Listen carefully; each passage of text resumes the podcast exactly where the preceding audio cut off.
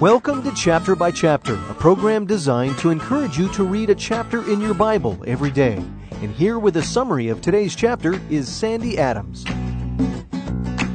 In Revelation chapter 2 and 3, Jesus sends seven letters to seven churches. There were hundreds of churches in Asia. Why write to just seven? Why these seven? Why in this order?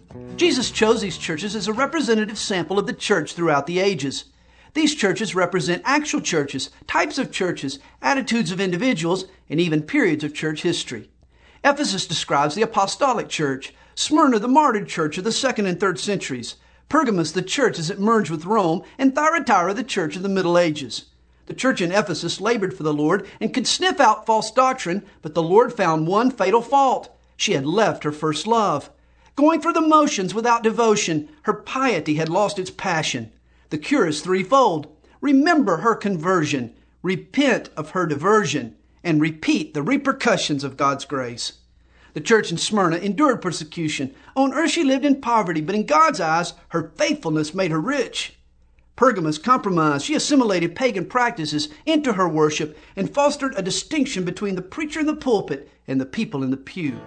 Thyatira was an idolatrous church. She went to bed with the world and abandoned the Lord. In all seven letters, the Spirit speaks. Is the church listening?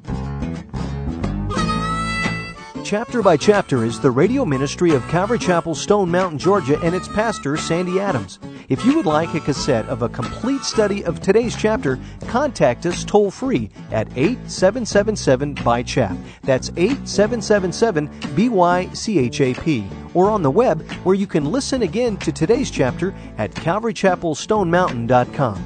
Thanks for listening.